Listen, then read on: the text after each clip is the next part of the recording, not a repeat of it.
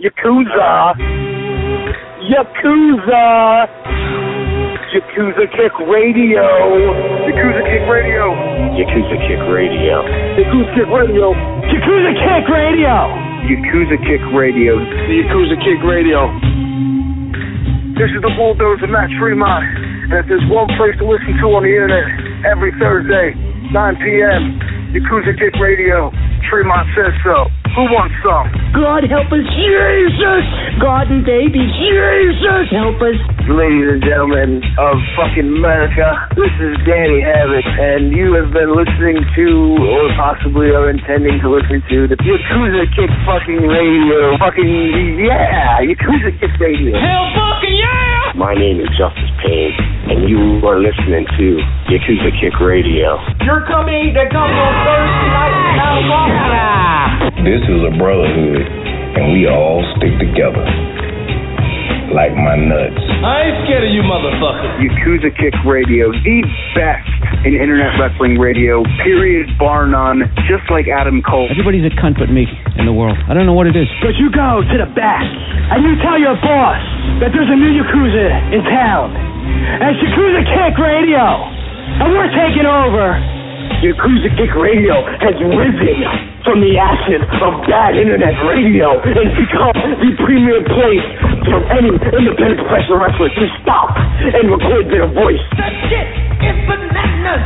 Big bananas. Well, this is Mr. Insanity Toby Klein, and if you're not listening to Yakuza Kick Radio, then you're weird. Oh, I don't like the cut of your jib, fella.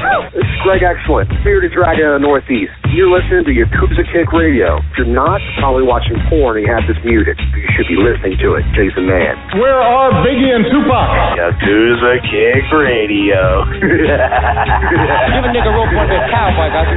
All you have to do is listen to Yakuza Kick Radio, but you didn't. Now look at that guy, you homie. Fuck that. Black D, holla. Bullshit, man. Motherfucker. Fuck you. Fuck you and fuck you. Who's next? And now, ladies and gentlemen, for the introduction. Hosted by J. Cat Morris. You are now listening to Yakuza Kick Radio.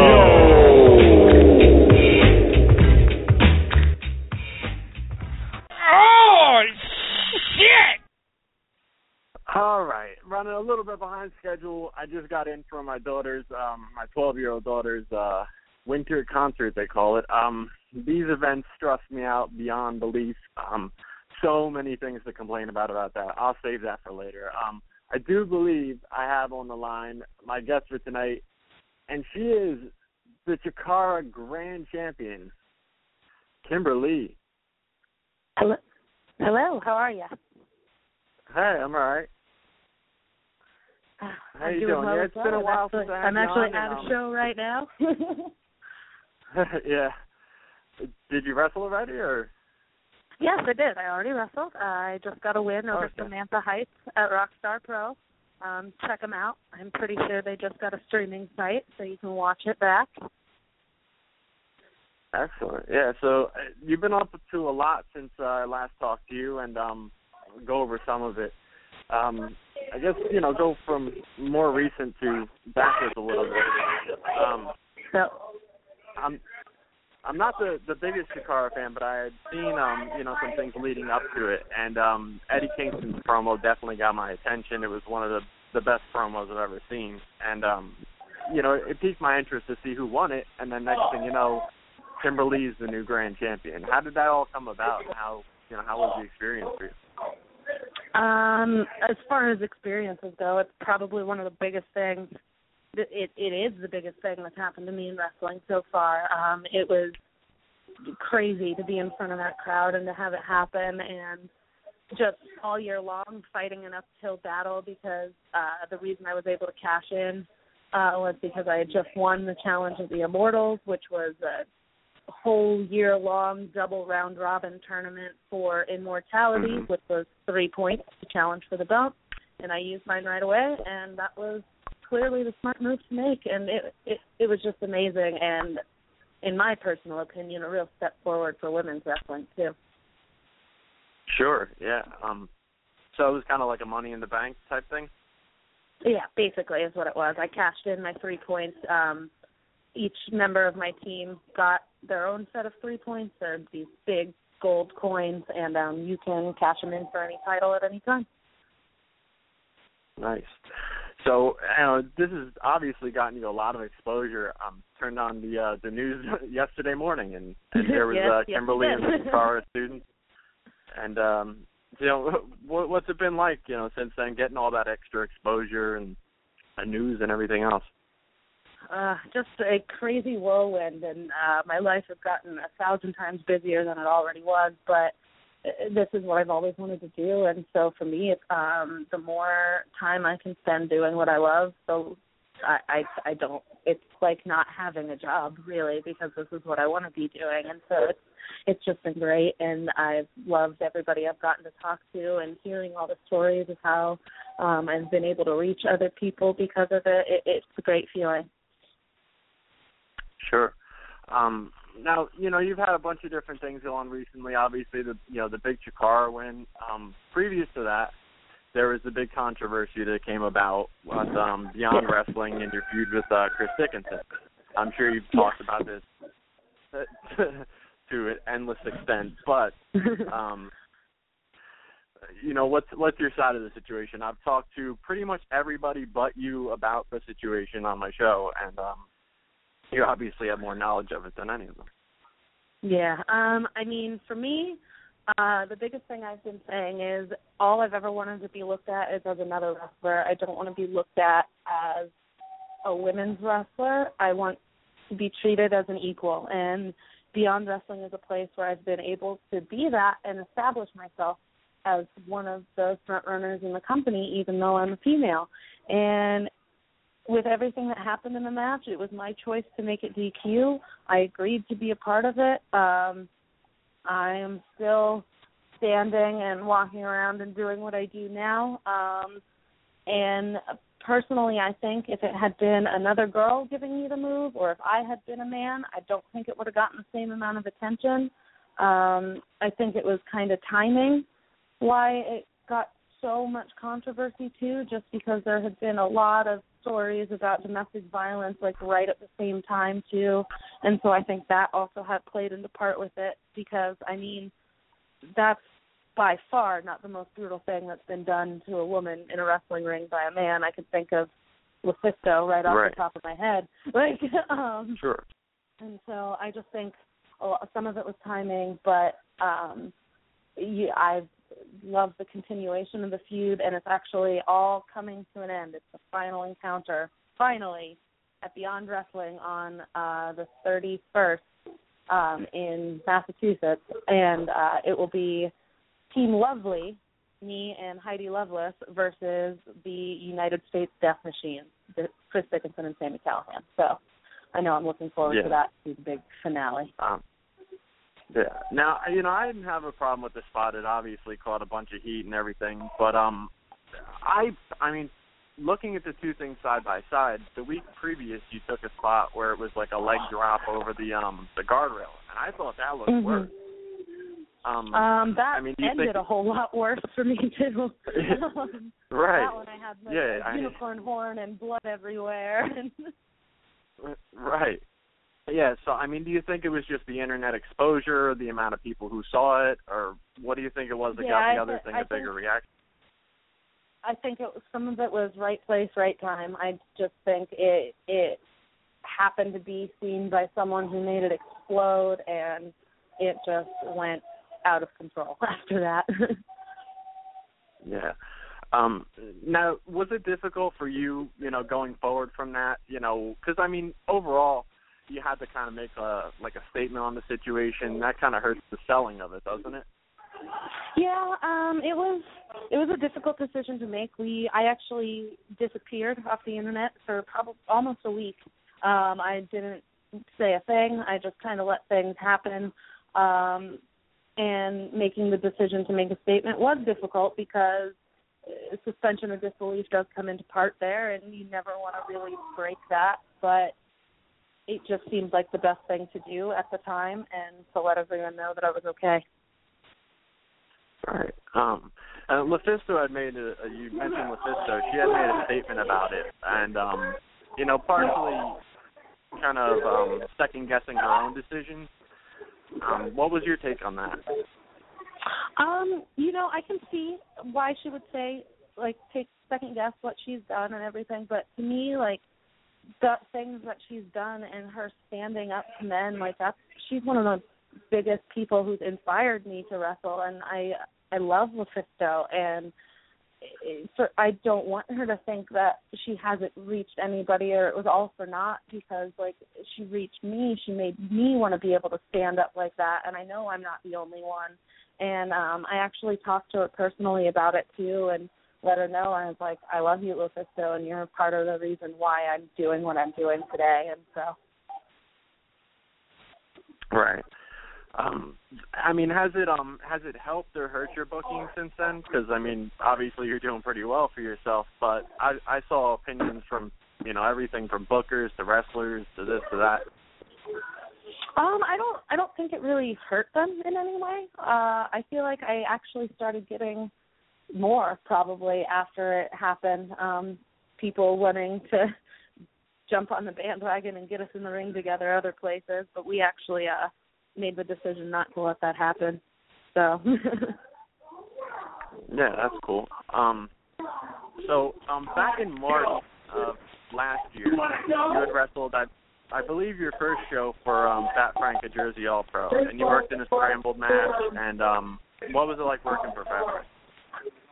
Um, it was a great experience. I've actually known Frank for quite some time. That was the first time I had worked for him, but um I remember being at Jersey All Pro when I was first starting and standing out there flyering and um you know, he's always somebody who was who was great to me and rest in peace. That was absolutely shocking news and completely unexpected because you don't expect people to just be gone the next day. I mean, I had I had literally talked to him on the phone the day before. Like um he passed away and so for me it was just like, "Oh, what what do you mean he's gone?" and like all I all we can hope is that all of us that continue to work for Jersey All now can keep his vision alive because I know that's what he would want. Sure. Um, now you know at the the Fat Frank Memorial, um, the anniversary show. Um, they lined up a match with with you and Shelly Martinez. Now I mean you guys had a little bit of you know bad history or whatever you want to call it, but um, you guys went in there and you handled it like complete professionals. What was it like you know going into that match? Were there nerves or you know? Um, no, there actually wasn't at all. Um, she's a professional. I'm a professional. Uh personal doesn't play into that. Um, we have you whatever things had happened in our past were in our past. We actually had some really good conversations. She's a great person and uh it was a really fun match. I enjoyed it a lot and I would love to tangle up with her again sometime. Cool, cool. Um you also um you know recently oh actually quite a bit. You've wrestled uh, Mickie James, and um, you know she was a girl who you know did quite a bit on TV and everything else. Um, what was it like working Mickie? Mickie James is quickly becoming one of my favorites, if not my favorite opponent. Um, I actually have another match with her uh, this coming weekend, along with Christina Von Eerie, a three-way dance, and then I'm wrestling her again for National Pro Wrestling Day at Chikara, and so it's it's become kind of a feud everywhere and every time it gets better and better and i i love working with Mickie she's she's great and there's a reason why she went as far as she did because she's an amazing talent.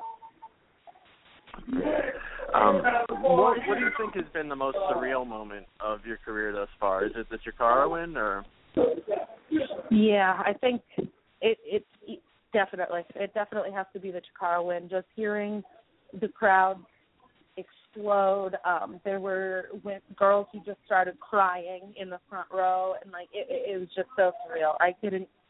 It, it didn't even really hit me that it was happening until it was happening, and just insane. That's awesome. Um, so you got into um, a tag match. I think it was a three-way or a four-way and beyond uh, at the end of the tournament, and you got in the ring with the Hit Squad, and they were, you know, one of the most feared tag teams on the Indies in the early 2000s. And, Uh, what was it like being in the ring with the Hit Squad? Um, you know, I our teams didn't really have much interaction at all. Uh, I don't know if we had any. Um, obviously, they're two huge competitors compared to me. I'm a little teeny tiny girl, so being that, I I want to be able to work as uh, as hard as the men, but I have to understand my limitations too, and there's a different way you have to approach that. I need to get out of the way because if they get a hold of me, I'm done. Um, but Right. unfortunately, that that got cut short because, of course, Pazuzu, as always, has to jump me and get involved. So I didn't Right. really get to have much interaction with them, but I'd love to work either one of them or both of them in a tag at some point. It would be awesome. Sure. Um, now, you know, over the past uh, probably year or two, it's really picked up as far as indie people getting picked up in NXT, and a lot of people are getting these big shots. And more and more, it's, it's you know the people that you see the indie people wrestling are showing up on TV. Have you had any thoughts of you know trying to make that next step, or you know have you gotten any any close calls to getting there yet? Um, you know, there's always stuff going on. We're always trying to get as far as we can. Obviously, TV is the biggest platform we have to show what we do and show what we can do. I would absolutely love to get there, but what I always say is I want to go and I want to be able to be me and I want to help make changes. I don't. I I want to be a part of the quote unquote Divas Revolution and make a change for women's wrestling and make it something that people don't it's not the oh I'm going to get up and go to the bathroom now match. I want women's wrestling to be yes, the girls are finally on. This is what I came to see. That's what I want to be brought in to do. Right.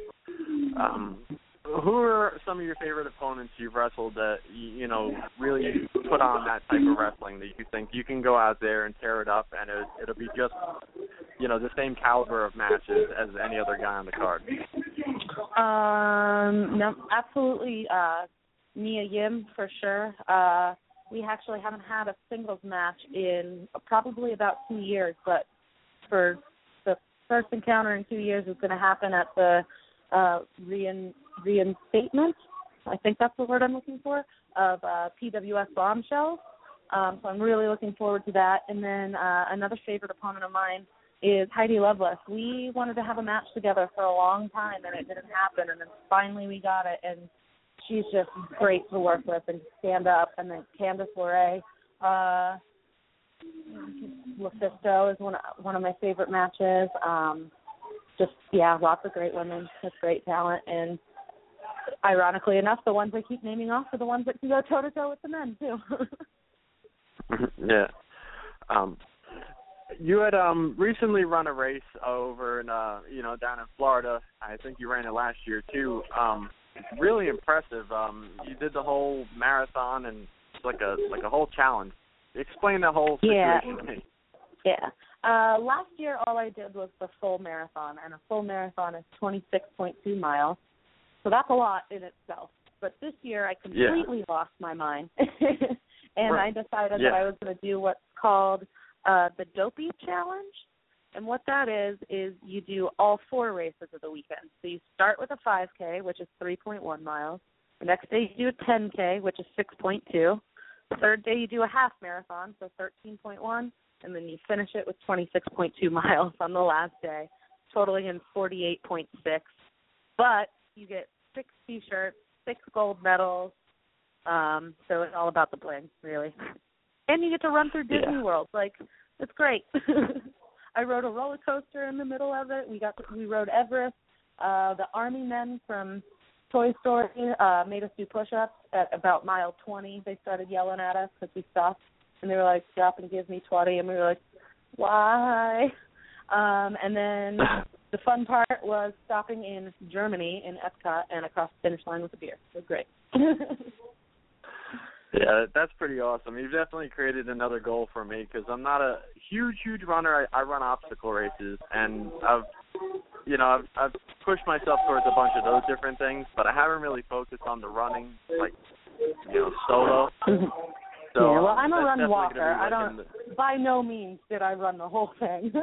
um, I definitely run walk. I do about two minutes running, one minute off, two minutes running, one minute off. So, and you're stopping to take pictures of characters along the way. I got to see my boyfriend Jack Sparrow. He's going to be my husband someday. He doesn't know it yet, but yeah, it was great.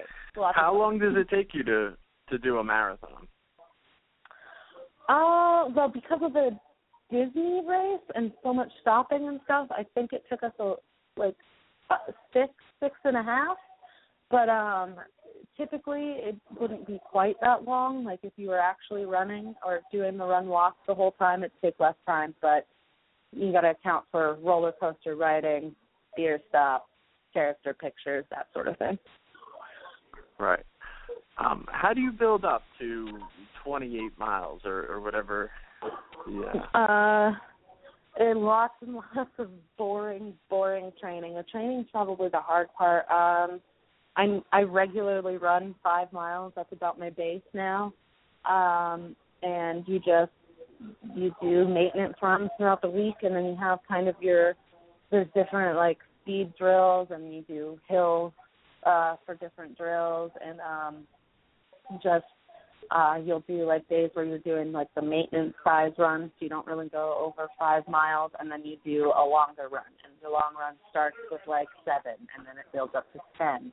And then you're doing thirteen. And then until the day you actually most of my training programs would have me run twenty seven miles total so a little bit extra than the marathon because if you can go past that you can definitely make the full. Right. so it's and it it it takes So- a lot. I I run outside most of the time. Uh treadmills Sure. make me want to rip my eyeballs out. but yeah. I it's so boring.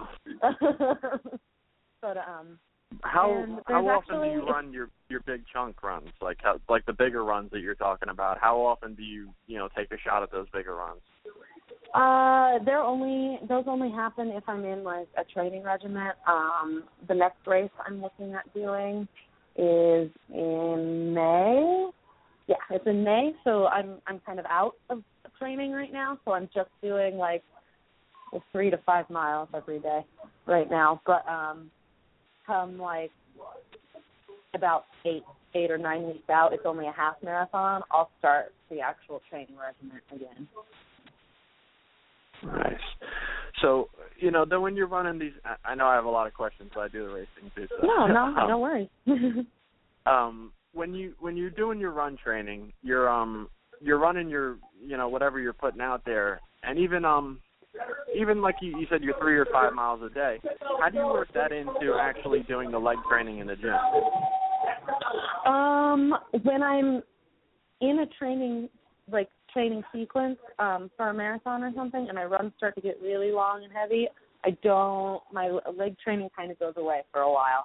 Um but when I'm just doing my regular maintenance runs, I'm I'm already used to those, so I'll I do leg day still. Um but yeah, when I'm like big in marathon training and I'm trying to run 20 miles, I can't squat before I do that. I'll die. right So, um, yeah yeah.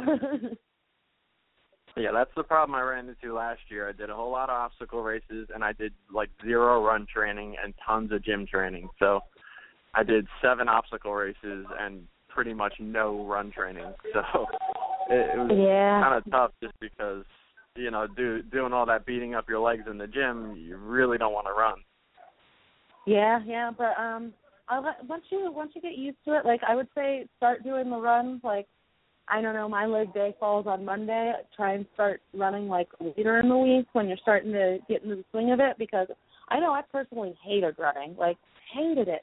I was like, I'll never run. That's awful. Why? Why would I ever do this? And then for some Right. reason, I got the half-baked idea to sign up for a marathon. I'd never run in another race. I went right for the big one, and um once you start to get into the rhythm of it, you fall completely in love. And like anymore, my life, my whole day is like thrown off if I don't wake up and get outside and run.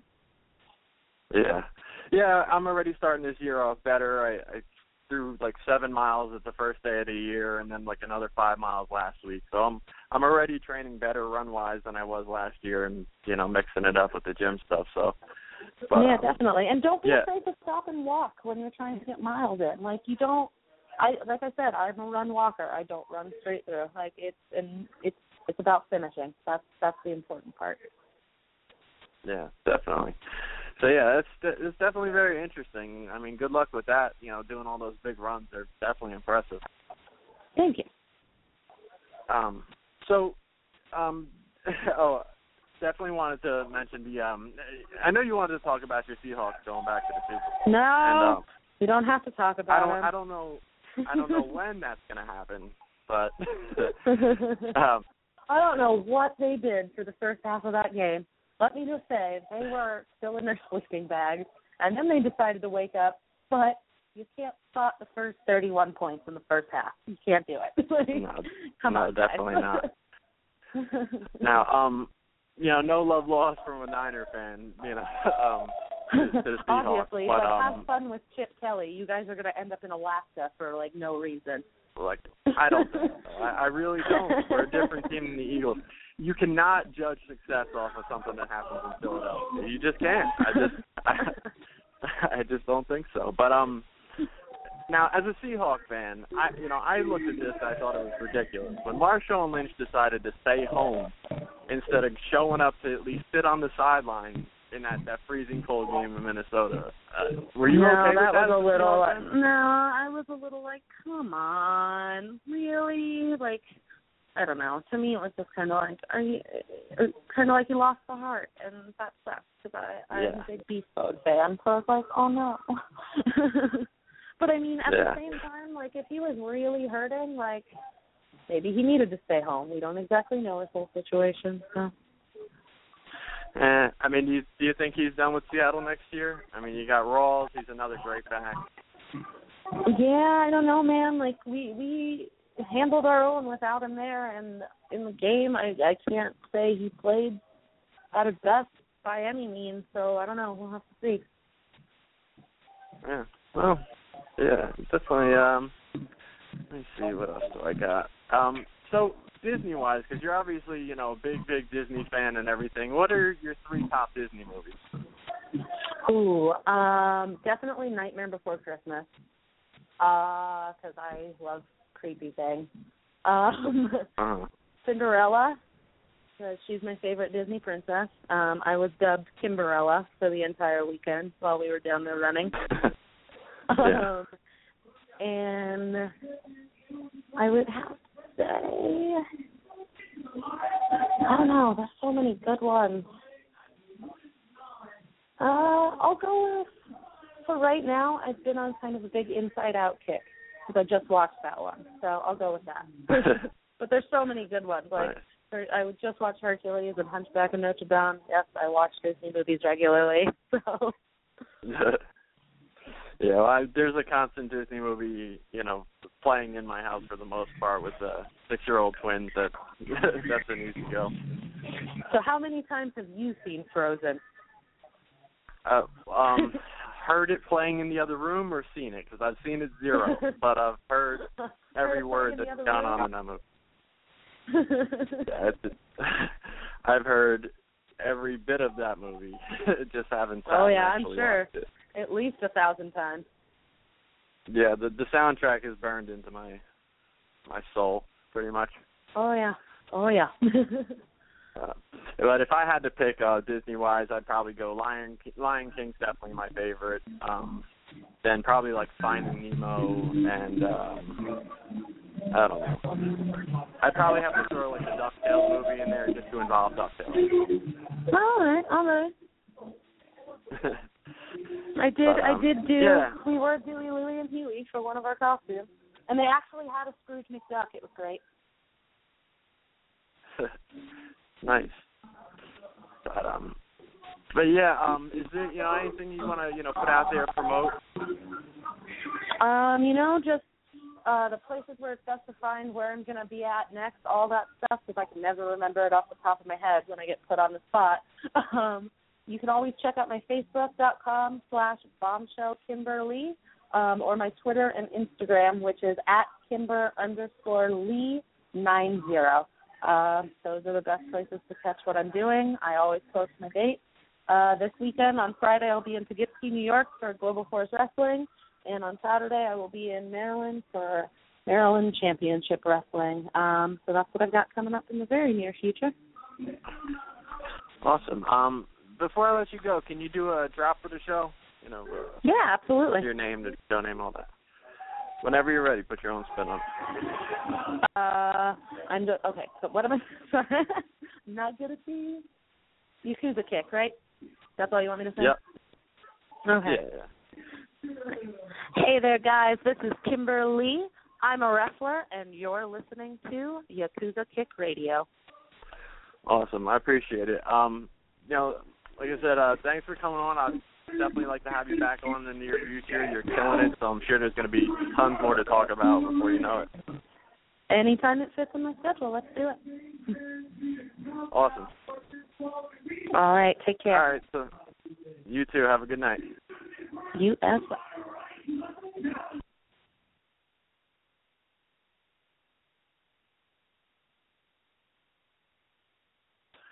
So there you go. There's Kimber Lee. Like I said, she she's absolutely killing it out there. You know, Chikara Grand Champion. That's not something that uh, you know, you hear a lot. You know, um, there's only a couple of those.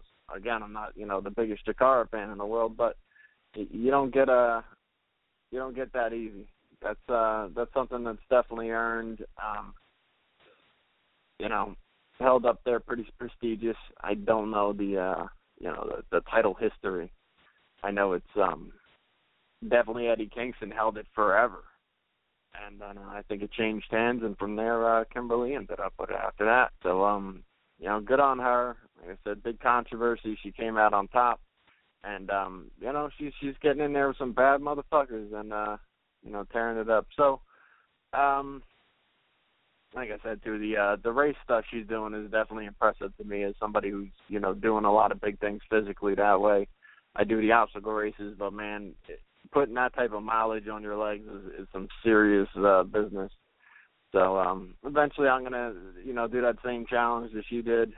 You know, it's definitely um it's just a matter of training for it and then getting, you know, the whole Florida setup, which is a whole other thing in itself. Um that's uh pretty much it. I'm gonna take a a quick break, which man, the hardest fucking time with this this computer before, because like I said, I just got home from my uh my daughter's uh concert thing. You know what? I, I'll take a break and I'll come back and complain about that. Um, let me see. Where's the where's a fucking song? Because I tried to upload uh, new shit and uh it, this computer hates me, man. I got I gotta send this shit to somebody before I start setting it on fire. Um, let me see. God damn it. Uh, man, is not all right. Let me just play fly, my niggas ride, you been advised. Won't let it slide, let's finish line. On my mind, these niggas fool like dinner time. Revenge coming, I grab a tool and drill its. No mash about a phantom, they know it's me. Start shooting, they screaming it was the KOB. Yeah, I'm a killer with a smile. Fuck fame, I'm the king, dope dealer with a crown. Never stop shooting till them niggas on the ground in the street screaming my retaliation coming now. Yeah, they put my homie in a grave, so I'm barefoot running through the peas with a K. Uh, but they mamas better pray, cause I got them on the list, I'm just trying to find a day. All black, four Rugers and one Mac.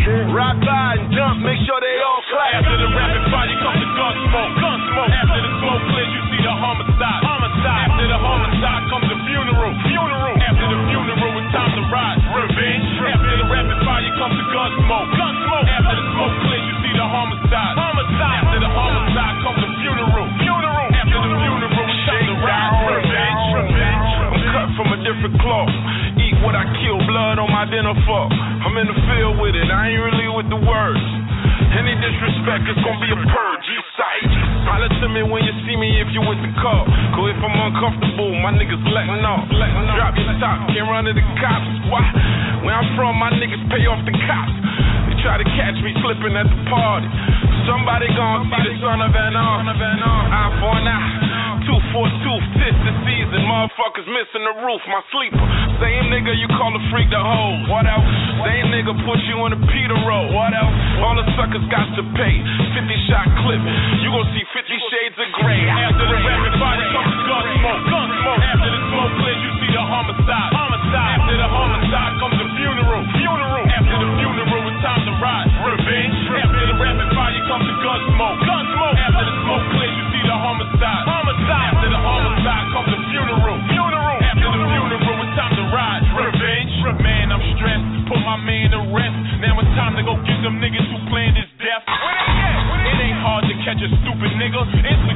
Track him through his pictures. That little girl cute, but gangsters don't do it for the fine. We do it for dead homies and niggas on the grind. Buck shots like boot camp. Fan five, the clip slip inside of the neck just like a flash drive. Beretta Glock, Smith, Sig, EAA, pick a choice. I got five nines like Royce. Heard he was up top with my man. Flying him a kite, wrote me right back, we got him. Finding him tonight, gun under a shit. Had to fire with all my mic brains ceiling. Left him lying right on the light. Man from Canarsie, heard he was hiding in the heights. Louder than dynamite, pocket the iron, got me high. After the rapid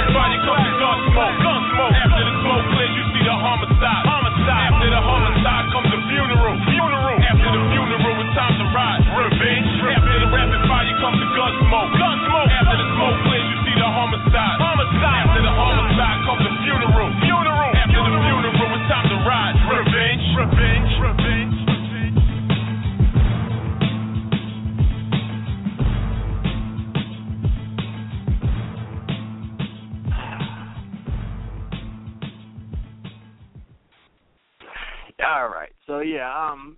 Anyway, I you know I had um like I said my daughter's uh winter concert as they call it. Um. You know here, here's how the thing is, man. Like I I hate these events. The the thing is is you know I I love my kids. I love spending time with them. I love playing with them. You know. I mean, you can see how I interact with my kids. You know how I am as a father. So don't uh you know don't take what I'm saying as as you know some kind of negative situation. But these fucking uh these school events are ridiculous, absolutely ridiculous. You get the dude, you know, uh usually a dude who runs like the band or you know all that. He is like way fucking excited to be there, right? And eh, you know whether it's you know regardless of who it is, but they always they always act like like they're accepting a fucking an Oscar or some shit. You know what I mean? Like they're out there, they're like, I gotta thank this one and that one. And like, come on man, like I just worked eight hours at the job and now I'm sitting here and, you know, trying to get this shit going. And you got all these people's kids out there and they're all just trying to see their kids' performance and then, you know, maybe still like eat dinner that night and shit like this, you know what I mean?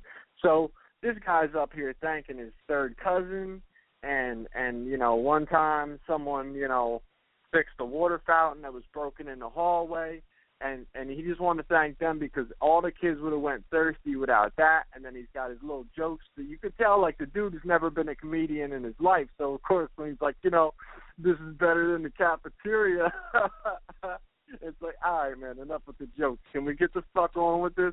You know and it, this this is the way that this shit operates. Every one of these goes on like this. And, and they just stand up there. Oh, oh and i don't want to leave out you know um miss anderson because you know miss anderson has been with us for 13 years and without miss anderson none of this would have been i don't know the fuck miss anderson come on man.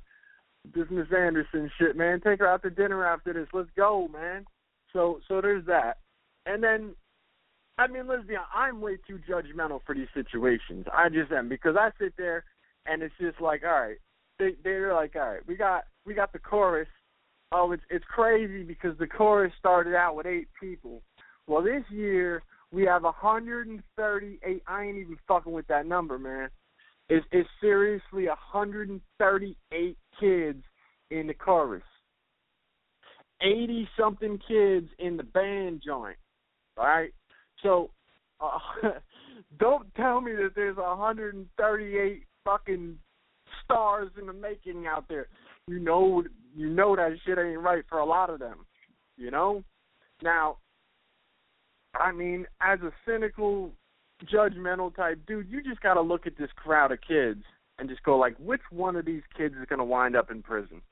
There, there's got to be there's got I mean 138. There's got to be like a few of them that just really get get it fucked up before like the end of high school.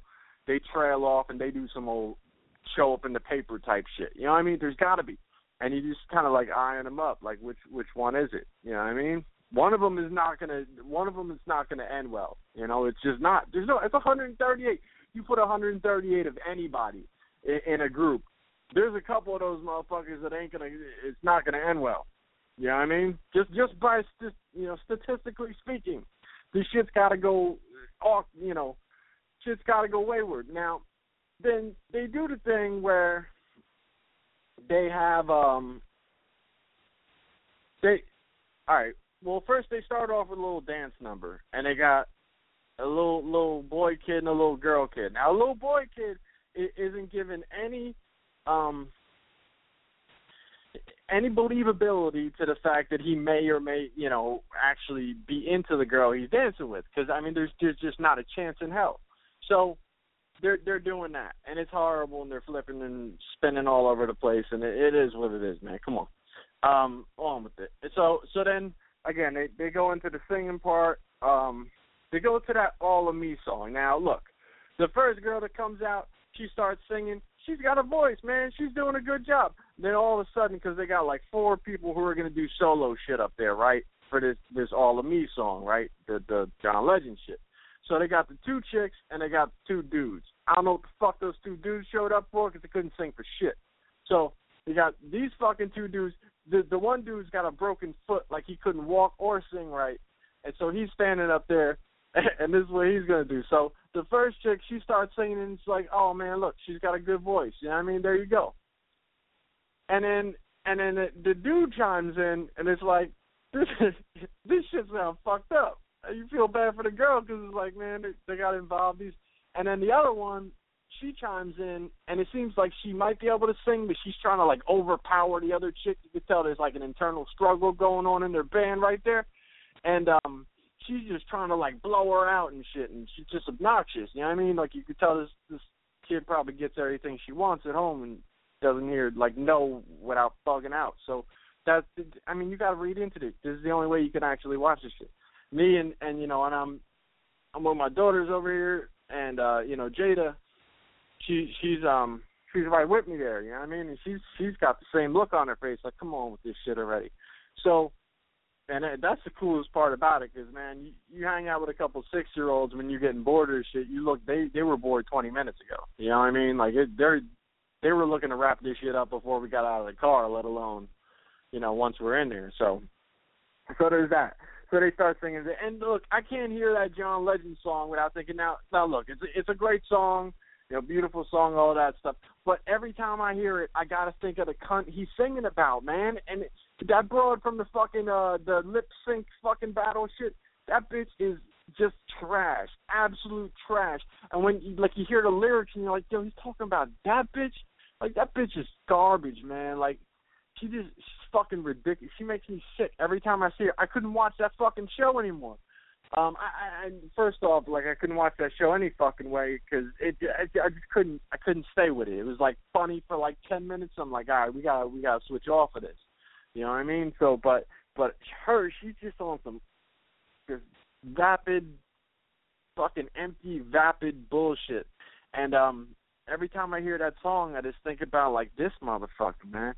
So there's that. And then uh, you know, they they continued on and they did the thing. But, you know, the dude who's like the conductor, I always wonder, like if you just walked up there, like knocked him out of the way and started throwing like gang signs and shit, like would the whole band get fucked up? Or or is the bullshit he's doing with his hands kind of worthless at that point? Now he just wants to be involved. I don't really know because I always wonder how does that go? Like he starts doing this up and down shit with the fucking with his hands. I mean, do they at that point just know the song, or is the shit? You know what I mean with with the fucking hands? Like is he he actually making them play like puppets with his hands? Or you know what I mean? At some point that becomes kind of worthless. You know what I mean? When people play a fucking song, just just a band and shit, you don't see a dude waving his fucking arms up and down like getting keeping it moving. You know what I mean? So so I don't really understand if he's actually doing anything when it comes down to it. You know, maybe he's teaching them something in the class, but I think by the time they get to the stage, they either know it or they don't, right? And he just he's just like pointing at motherfuckers and like doing the shit where, you know, like, you know, if the teacher is trying to get somebody in line in like um in you know in like a pep rally and there's some kid fucking off in the in the bleachers and he's doing that shit where like he's like yelling at him but he's not yelling like he's not really like making noise but he's like pointing at him and making a bunch of gestures and shit. That's kind of what this dude is doing the whole time. Like he's kind of like pointing at one motherfucker and like shaking his hand around and then like nodding like yeah that's what i'm talking about and then he goes to another one and he starts like mouthing some shit at them and then he you know then he starts you know it, it, it's it's crazy and then they did the the dark horse song and it's funny because this dude, you know, he's on some bull. He's on some real bullshit, man. Like you can tell, like the music that he listens to is some bullshit, man. Like some real classical fucking stand in the elevator, fucking shop right aisle three type shit. You know what I mean? So this fucking guy, they're doing the dark horse, and they start to get like a little bit of a beat to it, you know.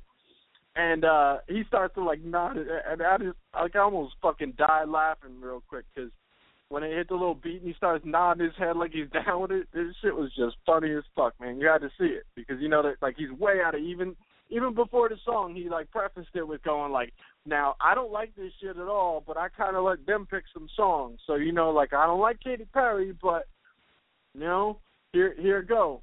We we let them so it it was just it was just funny, man. But you know, I mean keeping uh six year olds occupied through that, you know, showing Jada pictures of polar bears on my phone and shit, just trying to keep her keep her moving, you know. But um yeah, I mean they're always rough. They're always really really rough these uh these uh experiences out there. Like I said, um there's no way all these motherfuckers are talented. There's not. And, and you know, they're somebody's kids. Everybody's parents are in the fucking audience. So you know, goddamn well, you can't say shit out loud. You just gotta kind of stomach it and hope the motherfucker that you know the worst is up there isn't the guy sitting next to you. You know, see the looks you're giving his kid. You know what I mean? It's just it's just an uncomfortable, crazy ass situation, like I said. And the dude who's like running it, like the people who are running it, this is like their fucking Super Bowl because they don't watch the Super Bowl. I guess I would guess I would venture to guess that the dudes running the band don't watch the Super Bowl. It's just my own judgment. It's just my own thought, and, uh, hypotheses on the situation. But they don't look like Super Bowl watching motherfuckers. So this is their Super Bowl. They stand up there and this is their shit, man. He could not be fucking happier. Like he just comes up there, he's like, yeah, man, um, look, we're gonna do this. They're gonna dance, and then we're gonna take like a five minute intermission because we got to set up the the court. Later on, we're gonna come. We're gonna take another intermission, probably like 15 minutes. We got to set up the band. That's gonna be a little longer. Thank you for your patience this shit's gonna be great. Like this dude is hyped. You can tell by the look on his face, like he he's fucking psyched. You know what I mean? So, but it's crazy. It's crazy as fuck. Um. So anyway, um, I was gonna load some tracks in there tonight. I, I got a crazy ass mixtape, and um, there's a couple of tracks I want to play, and I guess you know I'll just leave it at that one break. But um, next week I'll, I'll put on some shit and uh you know, get those uh things. Up. And you know what else is crazy too is because I had to go from um from uh from work, change my gear, and then go to the school, and then come to here.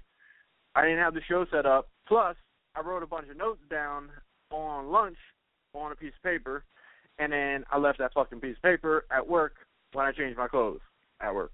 So I'm hoping the uh the interview came off all right but I kind of had to like last minute try to whip back together the shit I whipped together with a little bit more time on my hands and had it a, a little bit more laid out than what I already did. So I hope it came off all right, but man, I was just like on edge because I just got done with this fiasco at the school and came home and fucking just just fucking crazy.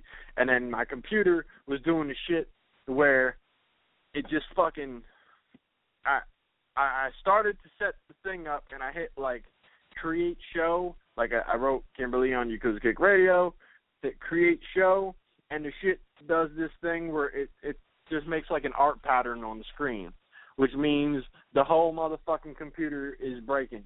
So it just makes like kind of looks like an old lady's couch and shit. It just goes like stripes and colors all over the fucking screen, and you got to shut it completely off and restart it, and then it, it just starts slow as shit, which is what it did.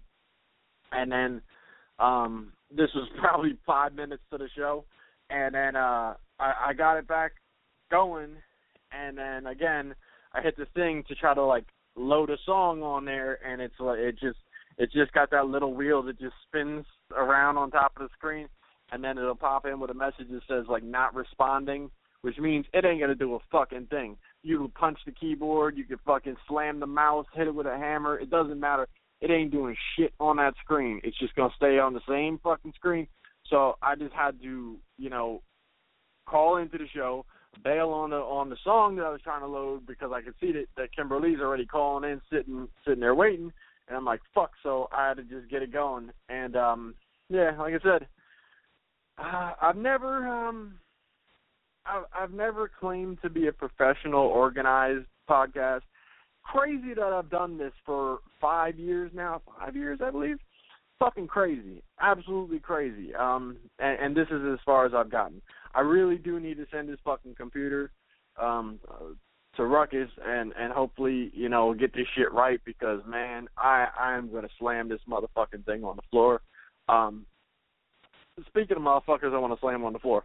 Um, the gym man, I have I have really turned my fucking athleticism to another level.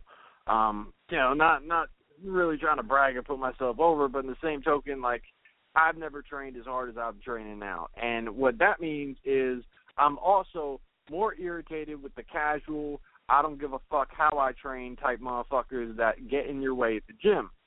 Um, there was a dude the other day, he's fucking standing there. Now look, I got this is yesterday.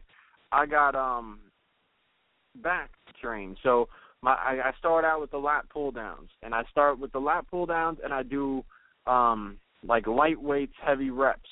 You know what I mean? And then when I close out my my session, I do light reps, heavier weight. You know what I mean?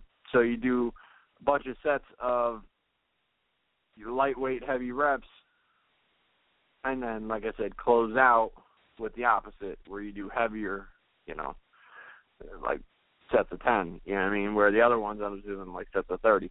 So anyway, um, I need that shit. That's how I'm I'm starting. So I'm looking at this motherfucker first off. The other one was occupied by someone who's actually training. And then I look and this motherfucker's got like he might even have like one hand on it, but he was standing there talking to another dude that wasn't doing a motherfucking thing. And you know, he's like an older dude. Um and, and you know, he's just fucking standing there. So now I'm an overly courteous guy in the gym. I'm not gonna ask you for your shit. You know what I mean? I'm just I'm just not that type of dude. And and if I if this is the first that I've seen you like that, for all I know, you just stop moving. You know what I mean? So I always give you the benefit of the doubt. Fuck it, man. I'll try to do something else. I'll try to you know waste some time. But I got my eye on you, motherfucker, because I do still need that shit, whether you got it or not. You know what I mean? So he's fucking standing there talking. Now I'm like, fuck, man. I'll do three sets of fucking rows with cable rows and shit because it's right on the other side of that shit. So I'm close enough to still like close in on that motherfucker if he's done with it, right? So I do three fucking sets of rows. This motherfucker still hasn't done another rep on that fucking pull down. So I'm just like, yo, fuck this motherfucker, man. After my three sets of fucking cable rows, I'm like, I'm going to fuck over here. So now I go over here and I'm like, yo, man, you using this? And he's like, yeah, yeah, I I got one more set. So he's still like he still throws out like another three, four sentences before he sits the fuck down to do the rest of his set. And then he throws in like six fucking reps. And then and then he he just takes like one or two steps away from the fucking thing, continues his conversation with the other fucking worthless dude, and tells me, "Oh yeah, go ahead, man." I'm like, "All right." So then I go do my thing. But meanwhile, like again, he's like two feet away, still fucking chat. It's just I don't understand that that level of fucking that that shit right there. I, I don't understand that shit right there.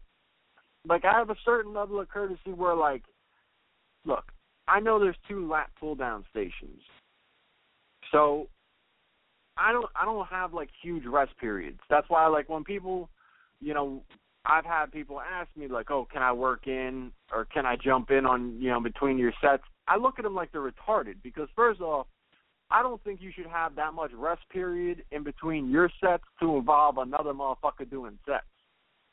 I I mean I don't think so. Maybe maybe you should. Maybe that's fine.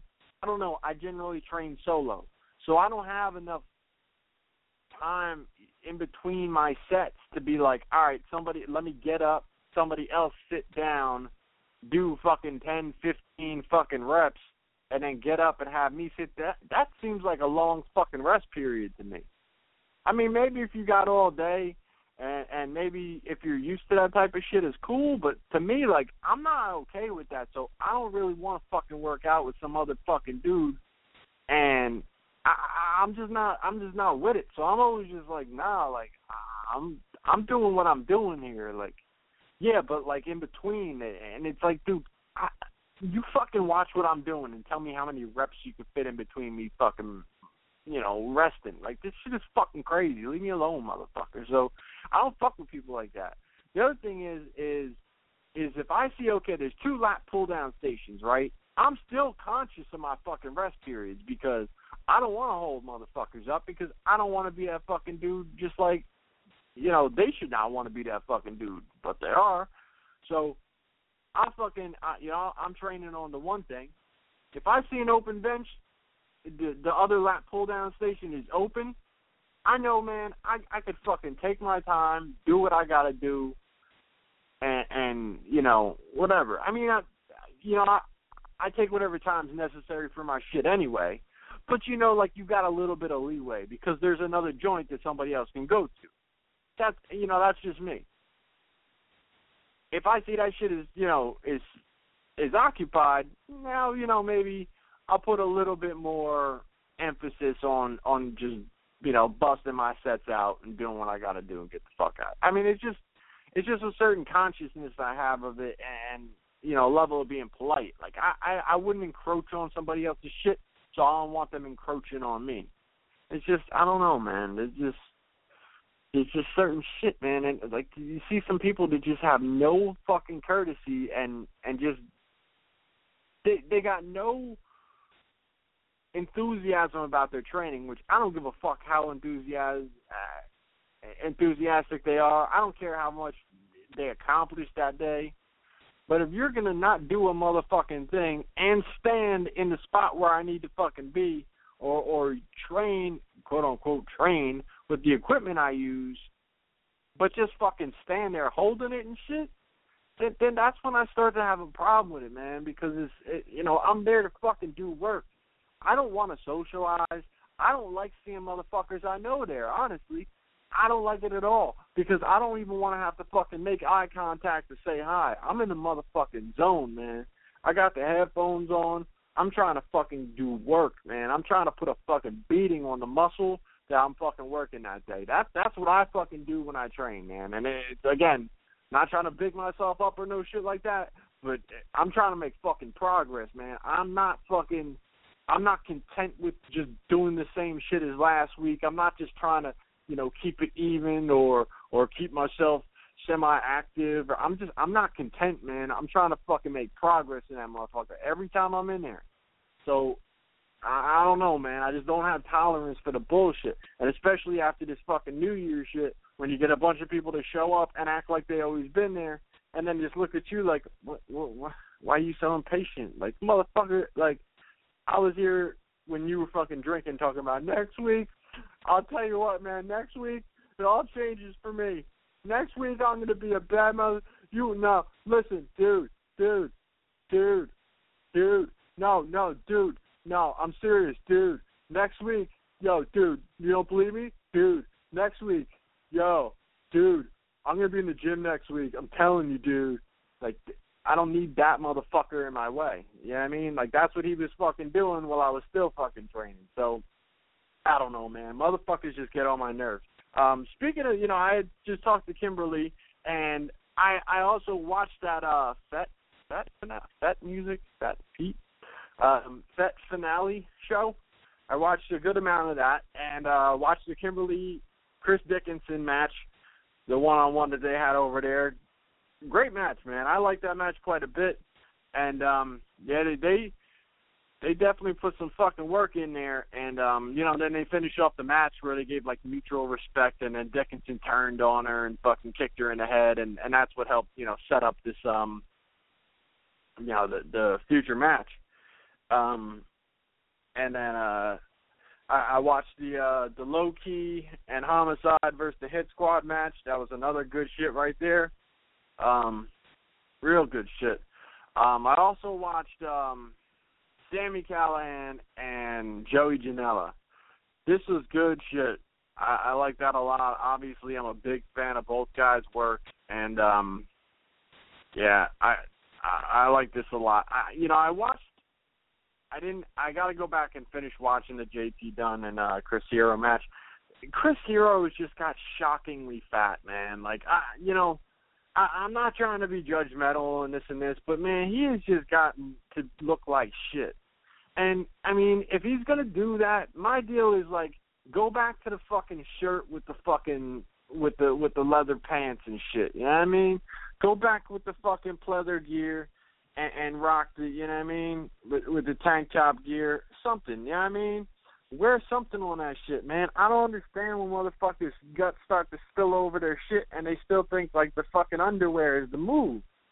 I'm not the biggest fan of the fucking underwear wrestler gear any fucking way. I know that's the professional thing to do with the fucking trunks, but man, I ain't about it. And if you fat as fuck, man, it, it definitely is not a good look. Definitely isn't a good look anyway to me. But um, that is some crazy shit that Chris Hero is doing right now. I don't know what the fuck's going on. I don't know if he, there's like a sale at the fucking supermarket where he's at. I don't know if he's got a hookup at the fast food joint. Maybe like, you know, maybe he's got like a cousin that works there and, and gives him a discount. I don't know what the fuck goes on.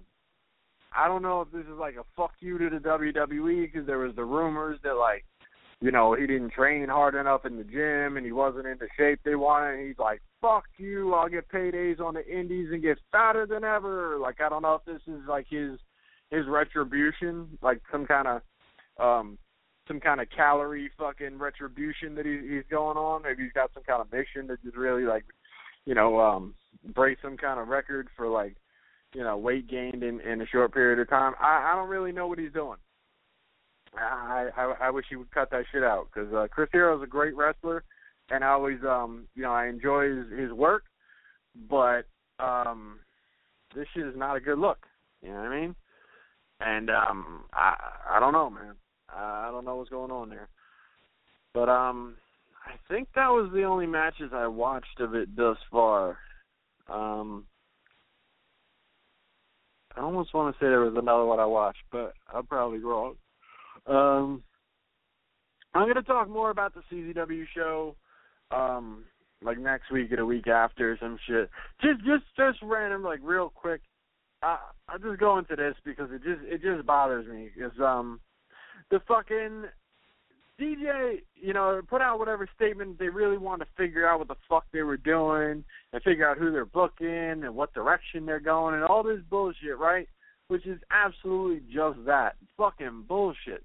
Because this fucking guy booked um fucking Dave Crist and uh two of his dudes, which I think fuck man. This is why I shouldn't even talked about it this week because I think it's the Desmond Xavier dude. I could be wrong, and then another dude. Who I, I I just I don't know his name off the top of my head. Off the top of my head. Um, but it's those dudes. So okay, you got your Dave Crist gang, right? You know, is Ohio guys, and then you got the other team of Connor Claxton, which correct me if I'm fucking wrong, but he's already got a crew, right? Uh, correct me if I'm wrong, but he's already got a crew that just finished fucking feuding with Dave Crist. Am I fucking wrong in saying that? Is that is that inaccurate for me to say that like they just got done fucking feuding with Dave Crist and now he's just gonna be in a random tag team against Dave Crist and them without the fucking the Nation of Intoxication. What the fuck is going on? And then who are his tag team partners? Well, there's there's fucking uh Sozio, who why the fuck uh, why the fuck is he tagged up with with uh Connor Claxton? Why? And then the returning Buxx Belmar. But yo man, Buxx has been out for a long fucking time from CZW. Buxx is over. Buxx is charismatic. Buxx can can make a fucking big return and actually get a fucking big reaction just by himself working who fucking ever. You know what I mean? Personally, I would have used one of those fucking open challenge type joints and had him fucking wrestle somebody for that shit. I know you got um kind of you know the title pictures are kind of um wrapped up already because you got Tremont up against Devin ladder match. You got uh Lio Rush defending two out of three falls against Joey Janela. Um, yeah, and that, that that's pretty much it as far as their singles titles. So you know those are kind of wrapped up, and I understand that, and those are great matchups too. But um, I don't know. I, I just think you could have did something even better with Buxx Belmar. I'm happy to see the dude back, but it shows right off the bat that they have no direction or idea or fucking any anything going. They got no fucking ideas for that dude, for Connor Claxton, or for fucking Sozio. They have no fucking idea what to do with any one of those dudes because they're just a random ass tag team against Dave Crist guys, which clearly are going to go over because how the fuck is this new form team that never talked to each other before, gimmick wise? How are they just going to fucking beat Dave Crist guys? How, what does that make him look like? And then you know, I mean, when Dave Crist guys win, are the are the guys who never tagged together supposed to look at each other after the match like, how could we lose? Like, what the fuck? Uh, of course you. I mean, th- it's just such asinine booking, man. Such complete asinine booking. I just I can't stand that fucking that arrogant. I'll just do whatever the fuck I want, whether it makes sense or not. Booking, especially when you're like, yeah, you know, we're gonna take off January because we really want to, you know, make sure that we get everything right. This and this. Get the fuck out of it. I mean, it's just it's fucking crazy. And that uh Desmond Xavier guy, if I, I'm not even positive that he's in that match, but either way, they should be spending the months leading up to Best of the Best putting that guy on a fucking tear. They should have that guy fucking ripping dudes up on the fucking the, the light heavyweight dudes. Put him in there who would whoever you want to fucking put him over. Put him over, motherfuckers. Bring in Caleb Konley for another sh- show. Let him fucking tear it up one on one. Let Desmond Xavier go over. Put him up in uh, up against another dude. Have that dude, you know, have the dude keep going over. Put him on a fucking tear where he looks unstoppable. You got to build these fucking guys up towards best of the best. So when everybody ends up in best of the best, there's a believability that any one of those guys can win it. Instead of every, you know, most of the best of the best, they come out and you're like, fucking, I know who's winning this shit. Come on, man. You know, this this fucking guy, he lost fucking 12 matches before he even got to this tournament. What the fuck is he gonna go sweep this tournament? Shit don't make no sense. I, you know what I mean? And um, I mean, last year's best of the best storyline wise, um, you know, didn't really lead into best of the best well. But best of the best is a standalone show. They told a really good story throughout the the tournament. One of the best actually booked best of the best shows from top to bottom. It really seemed to just flow really well. They told a good heel face storyline, um, you know, throughout the show, and and it worked really really well. Problem, of course, is they did no follow up to fucking best of the best. The majority of that tournament wasn't even fucking booked anymore. And if they were booked, they weren't booked often. You know what I mean? Gresham was not booked often. He was in the fucking final. And um you know, um uh Bailey was booked for a while, but he just he just fell stale anyway. Um he never to me he never fit as a fucking face. That dude is gonna wrestle Sami fucking Callihan. I mean, the only thing that's gonna put that dude over as a face is fucking Sami Callihan putting him over as a face. Because the one thing that I don't like about Sami Callihan's fucking return to professional wrestling, well, not professional wrestling, to the Indies, is the fact that he's all about trying to fucking pass the torch to everyone he wrestles. For the most part, it's like, oh, shake your hand, shake your hand, fucking, you know, uh, code of honor, fucking everyone shake your hand. This guy's the future, that guy's the future, that guy's the future. I don't really need him to, you know, fucking crown everybody. I need Sami to just go back to being a fucking murderer. You know, just go through the fucking indies like a buzzsaw, just fucking killing people. And if you want to have fucking feuds with somebody, or you know, two three months down the road, give him his fucking props, fine. But like, he came right the fuck back and had a match where it could have went either way with David Starr. That shit didn't belong fucking happening. And I, I feel like the same fucking thing's gonna happen with Speedball. He's not gonna get into some fucking, you know, hey fuck you match. he's he's gonna get into. They're gonna have a banging ass match, and then after the match, he's gonna talk about attitudes of future. Fucking shake his hand and fucking raise his hand, mutual respect, that whole nine. You know what I mean? And I, I, you know, he doesn't have to be a dick in real life or anything like that. But goddamn, just just fucking. The coolest thing about fucking Sami to me is he was just like a like a monster. Like he had really built himself up to just be a heartless fucking monster where he was doing that fucking slobbering in the ring, just fucking murdering people. Back in the day, he was one of the fucking people that just ripped fucking Mephisto's head off without without mercy. He was like, oh shit. I mean, I know Mephisto's good hang with the fucking dudes, but Sami is a fucking animal. What the fuck's going on? You know what I mean? And he was just really fucking going at like and that was the thing. Like you just put him in, and he was just going to be fucking ruthless.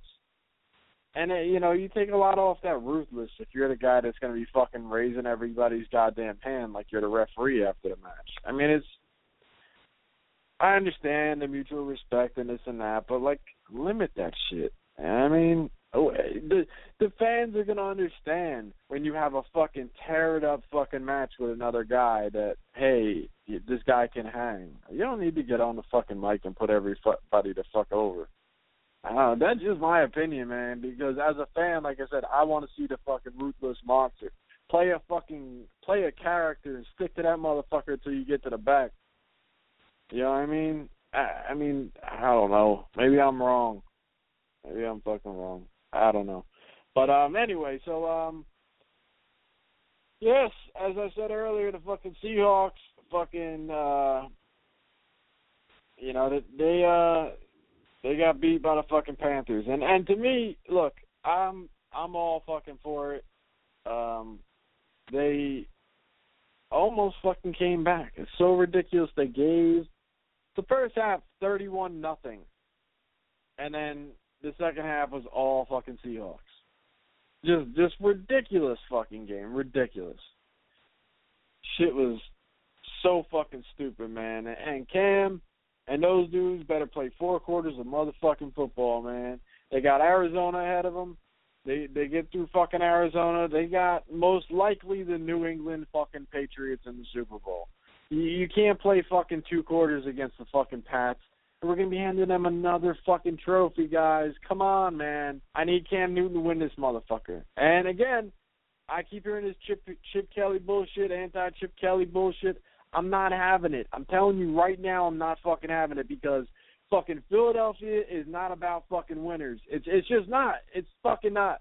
They had fucking Joe Frazier and they decided to fucking celebrate a fictitious fucking boxer. I don't want to hear about what the fuck happened in Philly as far as success goes.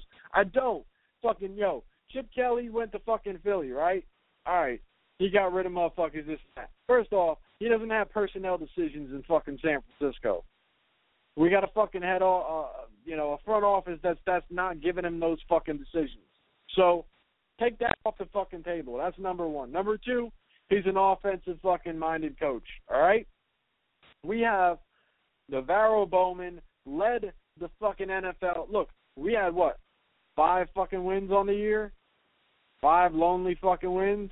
Okay, guess what? We had NaVorro Bowman led the fucking league in tackles. So if we don't have a defensive leader, nobody's got a fucking defensive leader. We have one of those fucking guys that's going to hold it down. Now, him being our defensive leader, leading the fucking league in tackles, coming back like a fucking force to be reckoned with, covering that fucking field, you can't just take the defense away from the San Francisco 49ers. There's going to be a defensive stability there because of a guy like NaVorro Bowman. The fucking Eagles didn't have nobody like NaVorro Bowman. They didn't have shit. They didn't have a fucking leader. If they had back in the day, like they used to have fucking Brian Dawkins, if they had Brian Dawkins there when fucking Chip Kelly was there, it would have been a different fucking game. But people don't get that shit. They just go, oh, the fucking Eagles sucked. Chip Kelly sucks. Really? Because the fucking Eagles blame Andy Reid and the motherfucker who's in the playoffs this year.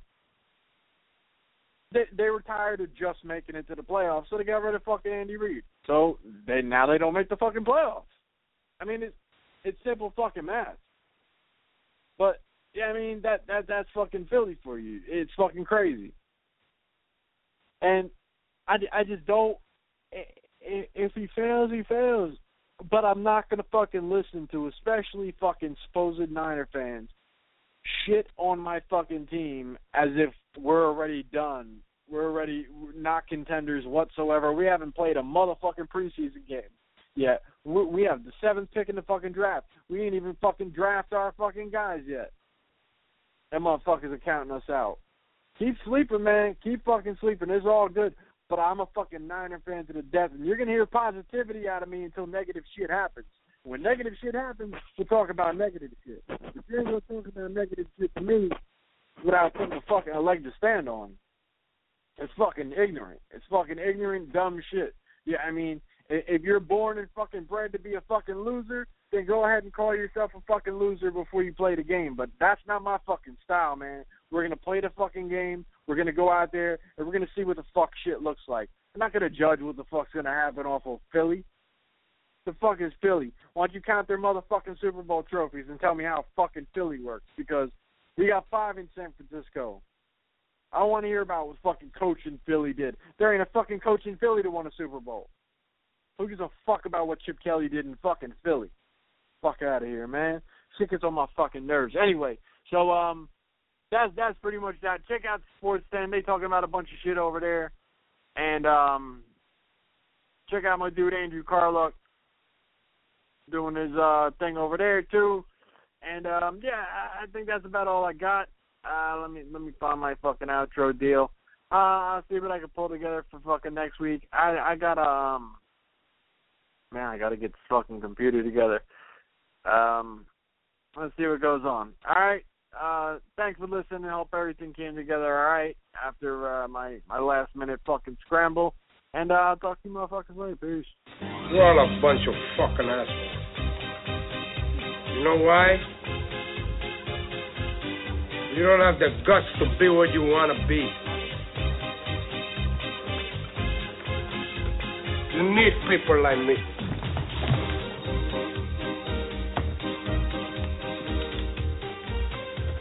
You need people like me so you can point your fucking fingers and say, that's the bad guy.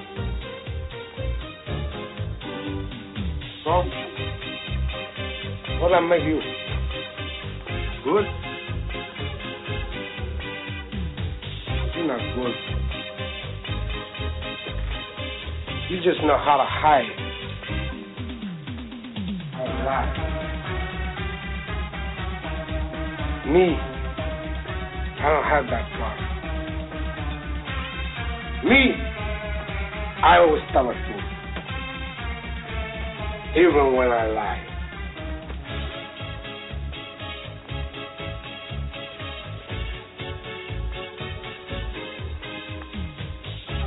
So say good night to the bad guy. I'm gonna tell you something straight off the motherfucking press. I ain't coming for no foolishness.